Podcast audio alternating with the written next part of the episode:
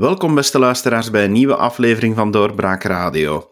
Mijn gast vandaag is Frederik de Pauw, adviseur bij het onafhankelijk adviesbureau Taxvrij. En ik ga met hem praten over het notariaat. Momenteel uh, loopt er op tv wel wat uh, te zien over notarissen. En ik denk dat het interessant is om daar wat kanttekeningen bij te plaatsen. Welkom meneer de Pauw. Welkom uh, David. Notarissen, ja, we kennen ze allemaal. We, komen er allemaal wel mee in aanraking op een gegeven moment. Maar waarom hebben wij nog zo'n speciale functie eigenlijk als een notaris? Want dat is toch ook niet in alle landen zo. Dus het kan ook zonder. Dus waarom is het dan bij ons wel met een notaris? Ja, ik denk dat je in de, in de hele vraagstelling duidelijk een onderscheid moet maken tussen bepaalde functies die wel nodig zijn in een, in een vrije markteconomie die gebaseerd is op privé-eigendom en hoe we die functies invullen.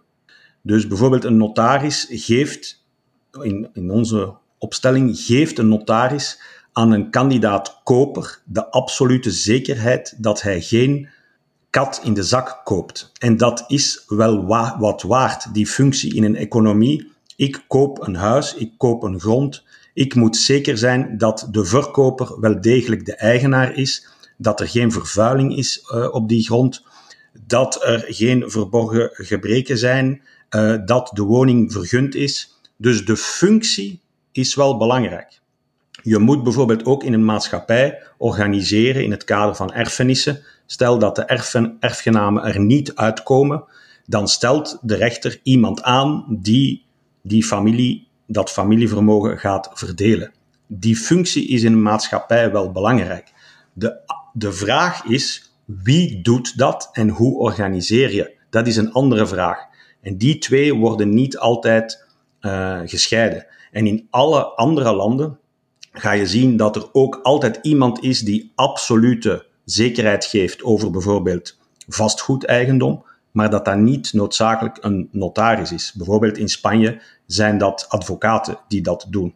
Dus de functie is wel belangrijk, de organisatie kan heel anders. Dat hoeven geen notarissen te zijn.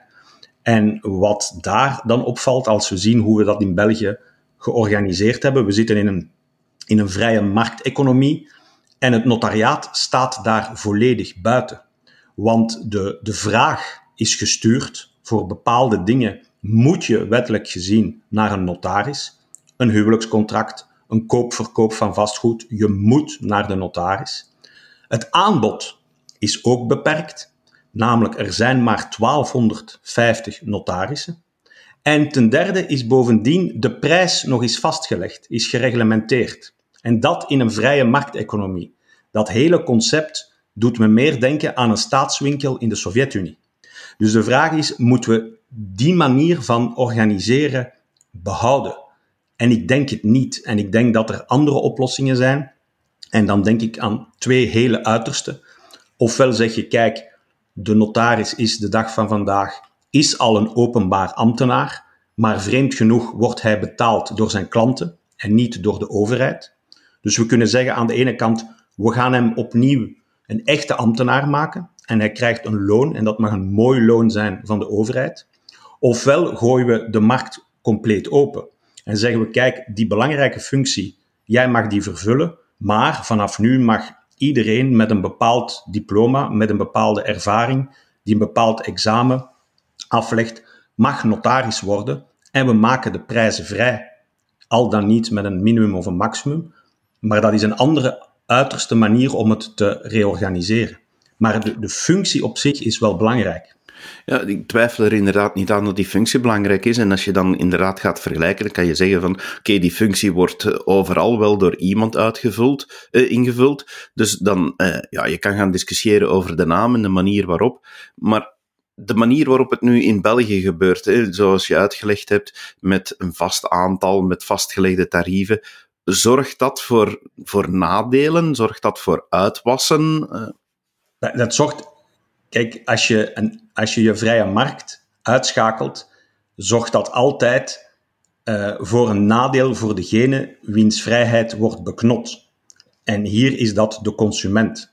Je krijgt eigenlijk een jaarlijkse, een verplichte vermogensverschuiving van 11 miljoen Belgen naar 1250 geluksvogels, naar 1250 notarissen, verplicht.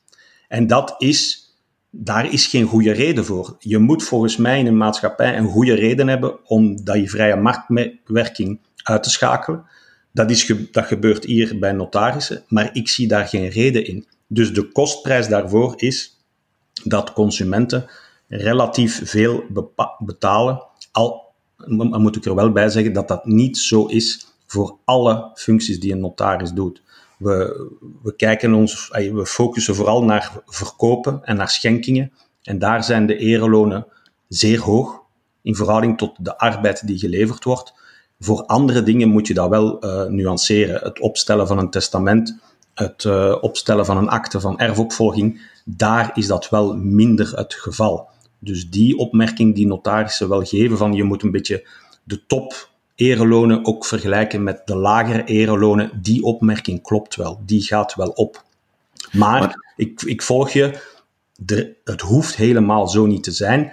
En je krijgt, het is eenvoudig, als je, als je de, de vraag en de aanbod en de prijs gaat sturen, krijg je niet noodzakelijk een goed werkende markt. Dat is, dat is basiseconomie.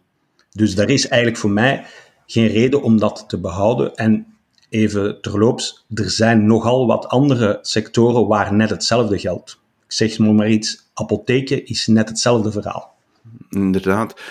Met die notarissen, heel veel mensen gaan het gevoel hebben van ja, hier, hier is gewoon heel wat administratief werk uh, dat er komt bij kijken. Zoals je zegt, de, de functie die is wel belangrijk. De zekerheden die worden ingebouwd. Eh, het is niet uh, louter iemand die wat uh, papieren invult voor het kadaster, bij wijze van spreken. Ehm, maar denk je dat, dat wanneer een vrije markt zou zijn, of kan je dat vergelijken met andere landen waar dat, dat wel vrijer is? Zijn de tarieven daar dan anders? Laat ik het zo vragen. We hebben een, een mooi experiment gehad een paar jaar geleden uh, waar in Nederland uh, niet zozeer het aantal notarissen werd aangepast, maar wel het ereloon werd uh, vrijgemaakt. En daar hebben we dalingen gezien tot 66 procent. Omdat dat plotseling, er werd een echte, toch een echte concurrentie georganiseerd. En ik denk als, wij, als we morgen gaan zeggen van, kijk, het aantal notarissen is vanaf nu onbeperkt, weliswaar met een goede kwaliteitscontrole en ook een, goede deontologische opvolging, dan ga je vraag en aanbod heel eenvoudig. De prijzen gaan dalen. Voor bepaalde diensten wel gaan de prijzen ook wel stijgen. Dat, je moet de consument niet te veel wijs maken. De, de duur geprijsde actes, zoals koop, verkoop, schenkingen, die gaan waarschijnlijk uh, dalen. Maar de, de, de goedkoper geprijsde acties, zoals een testament, die gaan waarschijnlijk wel stijgen. En misschien gaat zelfs het gratis advies, het eerste gesprek gratis, gaat misschien ook wel verdwijnen. Dus het gaat wel in de twee richtingen, maar ik denk gemiddeld genomen gaat de consument wel een, een goede zaak doen de vraag die ik me dan stel is, wanneer, wanneer je het zo helemaal vrij laat en je merkt het zelf al op, een goede kwaliteitscontrole, zou er dan niet het risico bestaan dat er, um, ja, dat, dat sommigen er de kantjes gaan aflopen in ruil voor lagere prijzen, dat men ook veel minder gaat uh, alle plichtplegingen doen met de controles die er zijn. Ik, ik, weet ook bijvoorbeeld dat je, wanneer je bijvoorbeeld naar de Verenigde Staten kijkt, waar dat, dat helemaal anders is georganiseerd, dat je daar echt fraudeleuze zaken tegenkomt die in de miljoenen en miljarden kunnen lopen. Dus uh, ja, die controle die zal er dan op zijn minst nodig zijn. En hoe moet je die dan gaan organiseren? Ja, ten eerste, nu zelfs met het beperkt aantal en het zeer strikt uh, gereglementeerde kader, is er nog altijd niet 100% garantie dat niemand er de kantjes afloopt. Uh, om de paar jaar hoor je wel eens een notaris die met de kassa naar Brazilië is vertrokken. Maar dat terzijde, ik denk dat het wel mogelijk moet zijn om een zeer goede controle, een overheidscontrole uit te voeren.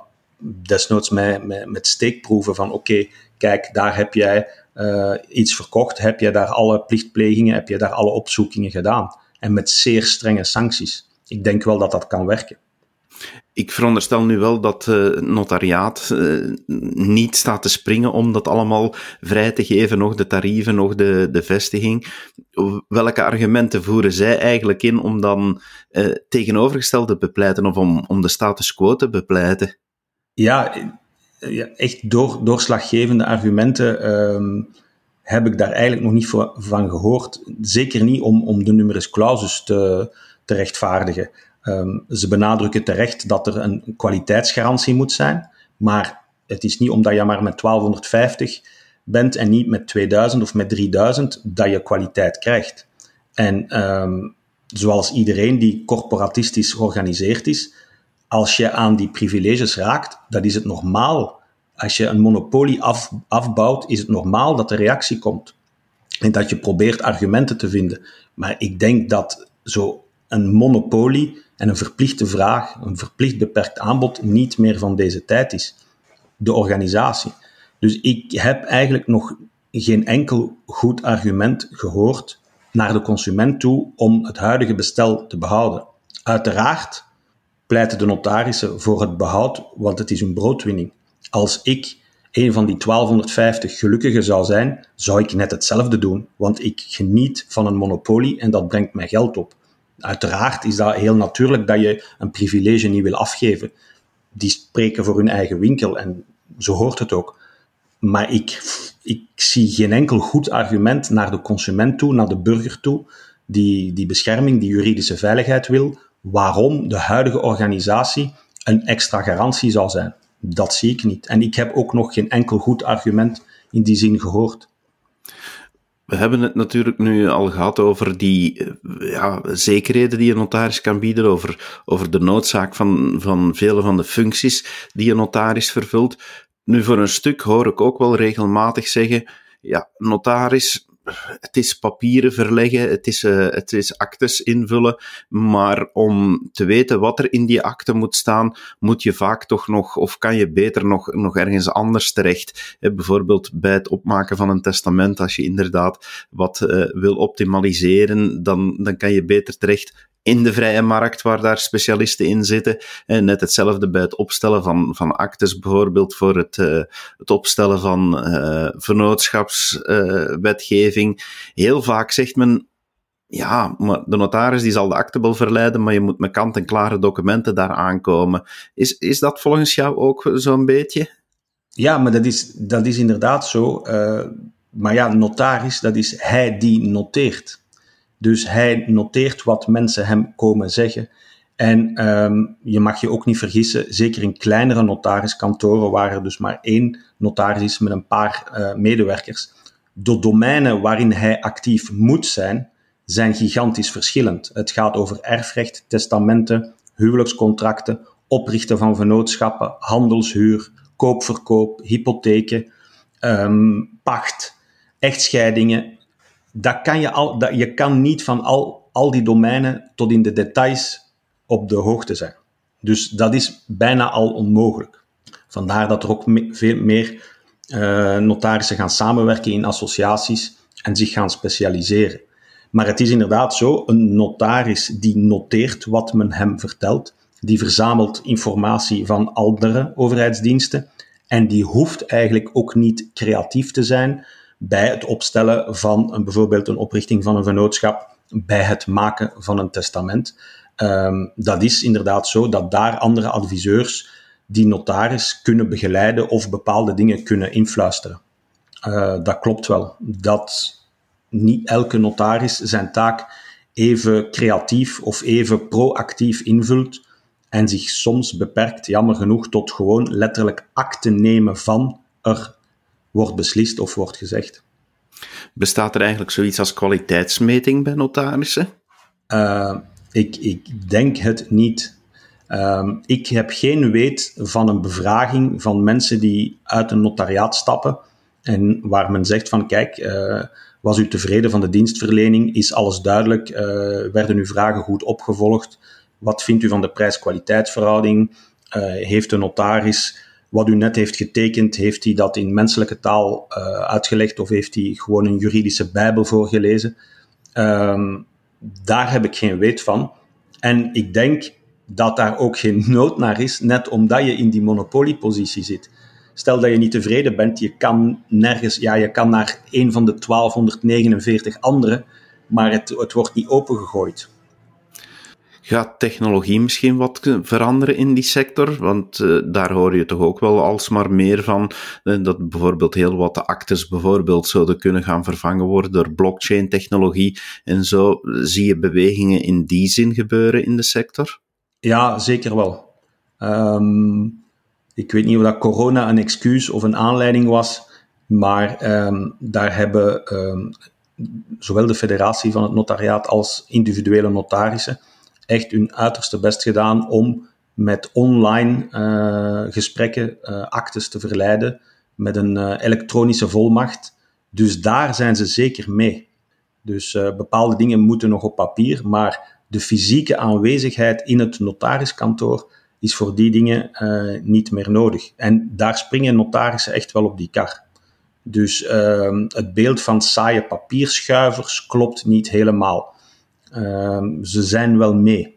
Dat, dat moet ik wel zeggen. Uh, ze doen wel hun best om echt uh, ja, het, het, het, on, het, online gebeuren uh, te omarmen. Het beste bewijs is de online veilingen van vastgoed. Dat hebben zij, dat systeem zit echt netjes, zit goed in elkaar, is ook transparant. Dus ze zijn daar wel mee. Uh, daar is hun oudbollige imago denk ik niet geheel terecht. Meneer De Pauw, dank u wel dat u de tijd hebt vrijgemaakt om dit allemaal even wat toe te lichten. Ja, graag gedaan. Uh, er kan, uh, ja, ik kan daar nog wel uh, heel veel dingen over vertellen, over het notariaat, de functies. Ehm, ja, wij zitten ook een beetje... in België hebben wij niet zo de gewoonte als consument of, of als, als burger om, om om bijvoorbeeld belangenconflicten, daar zijn wij heel terughoudend. Wij zien dat niet. Uh, en dan merk ik ook bijvoorbeeld in het notariaat. Vaak wordt, hè, wordt de notaris gepercipieerd als een onafhankelijke raadgever. Uh, maar voor bepaalde domeinen vraag ik mij af, kan die wel onafhankelijk zijn? Want die zit in een heel moeilijk parket. Uh, mensen die huwen, die hebben eigenlijk een tegenstrijdig belang. Mensen die iets kopen, de koper en de verkoper, die hebben een tegenstrijdig belang. Um, in het afwikkelen van een erfenis heeft de weduwe en de stiefkinderen, die hebben een tegenstrijdig belang. En dan is het voor een notaris niet gemakkelijk om ethisch en juridisch op een zeer neutrale manier adviseur te zijn. Want je moet bijna altijd kiezen. En daar hebben wij, als ik dat bijvoorbeeld uh, kijk naar Nederland of naar de Verenigde Staten, daar is het, het concept van conflict of interest veel meer ingeburgerd. En daar zou men bijvoorbeeld, in België is het nog altijd mogelijk dat de koper en de verkoper op, van een vastgoed op één notaris beroep doen. Er wordt wel gezegd, je kan je eigen notaris kiezen, maar in de praktijk gebeurt het vaak dat het maar één notaris is. Dat is voor mij onmogelijk om daar onpartijdig te adviseren, of toch zeer moeilijk. En ik denk dat daar deontologisch en ook naar opleidingen toe, naar notarissen, uh, nog werk aan de winkel is. Ze zijn te goeder trouw, maar ik denk dat daar vaker een notaris moet zeggen, ja maar wacht eens even, ik kan jullie niet allemaal adviseren, want jullie hebben een tegenstrijdig belang. En dat wordt een beetje onderbelicht in, uh, in de hele discussie over notariaat nu, die vooral gaat over uh, het zijn grootverdieners, wat dat ook zo is, maar op zich is dat niet zo belangrijk naar de invulling van de functie toe. Dat is inderdaad nog, uh, nog een goede afsluiter om mee te nemen, om daarover na te denken. Dank u wel en beste luisteraar, hopelijk uh, gaat u ook wat uh, nadenken over, over notarissen en voornamelijk over hetgeen wat hier nog gezegd is, conflict of interests, zodat u daar wat gaat bij stilstaan. Dank u wel om te luisteren en heel graag tot de volgende keer.